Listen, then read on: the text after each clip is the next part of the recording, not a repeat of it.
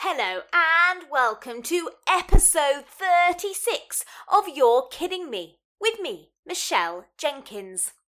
This week we'll have all the same jokes and riddles and would you rathers that you have come to expect, plus some particularly nasty facts about plants and a really lovely story.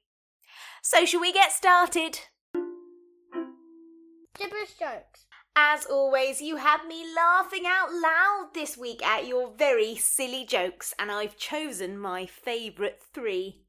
So, the first one is from Daisy, age five. What happened to the paper shop? It blew away! well, of course it would blow away if it's made of paper. The next one is from Lindsay, age nine. What do you call an angry pea? Hmm. Grumpy! and the last one is from Gary, age seven. What is red and sits in the corner? A naughty London school bus. I really enjoyed those jokes, and as always, don't forget to send yours into you're kidding me 13 at gmail.com. Fun fact. You always seem to really love icky and horrible facts, so I thought this week I would tell you some icky, horrible, nasty facts about nature and plants. So, did you know there is a type of fungus that bleeds? It has bright red little globes and it's called the bleeding tooth fungus. Ugh, that sounds disgusting. There's also cactus, native to Mexico, that grows in really strange shapes. It's known as brain cactus, and guess what it looks like? Yep, a brain. Ugh. There's a flower called the corpse flower, and it literally smells like rotting flesh.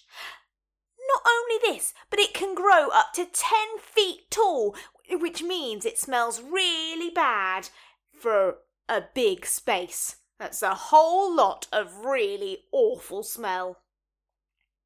Did you know there's a plant that actually eats poo? Yes, real poo.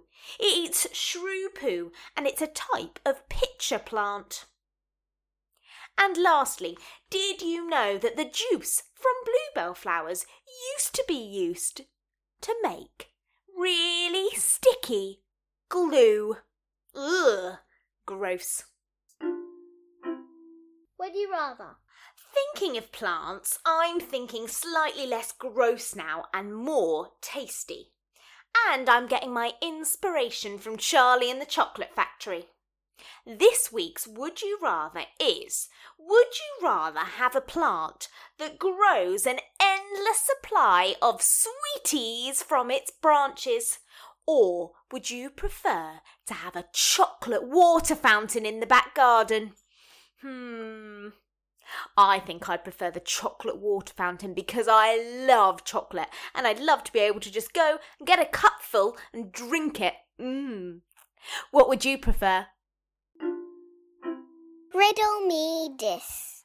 We had a really tricky riddle last week, another maths riddle. Did you manage to crack it? Let's listen to it once more. A grandmother, two mothers, and two daughters went to a baseball game together and bought one ticket each. How many tickets did they buy in total? Hmm. It was three tickets because the grandmother is also a mother and the mother is also a daughter, so there's actually only a grandmother, a mother, and a daughter. Did you manage to guess it? Okay, this week's riddle is very tricky too. Listen carefully.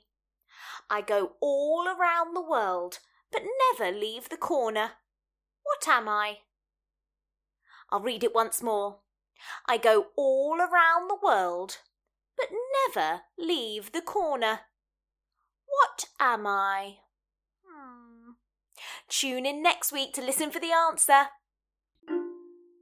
Weird wondering. For this week's weird and wonderful wondering, Tom, age six, would like to know do carrots actually help you see in the dark? Because I know my mum always used to say that to me too. Well, Tom, carrots do provide lots of vitamin A, and that's really important in your body because it helps you maintain normal eyesight as well as stay really healthy.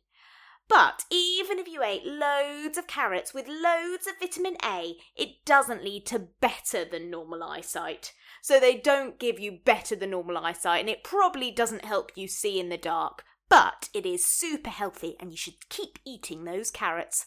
Mmm. Story time. Well, it's time for my favourite point in the week story time. And this week's story is from Ailey, age 8, and it's a diary based on a story that she's read called The Firework Maker. So, shall we have a listen? Let's get snuggled and ready. Dear Diary, since the day I was born, I have always dreamed of being a firework maker, just like my overprotective father. One night, whilst me and my dad were watching the beautiful, noisy fireworks blasting above the night sky, I told him I wanted to become one. He said no to me, so I ran away to the rocky, huge Mount Merapi with tears slowly dribbling onto my rosy red cheeks. Because really, I didn't want to leave. when I was stumbling along, I came across a cool, wavy river. I met a group of greedy, evil pirates and laughed as they fell off their small wooden boat. I stopped laughing when they got really fierce and they tried to rob me. I had to run away super speedily. I finally reached Mount Merapi and I felt like I was walking up the sides of a volcano. I finally made it to the top and suddenly saw the blazing hot, lavary royal sulphur, the key to becoming a firework maker. But the fire fiend wouldn't give it to me. I felt like my whole journey had been a lie, and it was heartbreaking. But luckily, my friend and his elephant gave me some magical, exotic water which healed me. I drank it too, and it helped me believe in myself and become what I wanted to be, even without my dad's and the fire fiend's help. I love that story. I love the adventure that she went on and those scary pirates she met on the way. Mindfulness Minutes. For our mindfulness minutes this week, let's imagine that we're in a beautiful garden, like in Charlie and the Chocolate Factory, and there's a chocolate waterfall and sweeties everywhere and lots of sweet smells, and it's really nice and calm. Let's take a deep breath in and out. Try and let all your thoughts float away and focus on what can you smell? What are the lovely sweet smells in your imaginary garden? And let's breathe in the smell in and out. Is there another different smell that you can smell? Let's take three last big breaths and try and imagine it with all of your might. And breathe in and out in and out. And one last big breath in and out. Oh, not only am I feeling calm now, but I'm also feeling a little bit hungry. That's the end of another episode, and thank you again for listening. And remember, this episode and this series and podcast need you.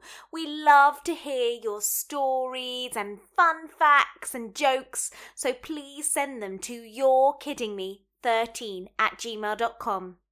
And if you have time to leave a little rating or review, we love to hear everything about the podcast that you like and things that you want to see more of. Until next time, bye.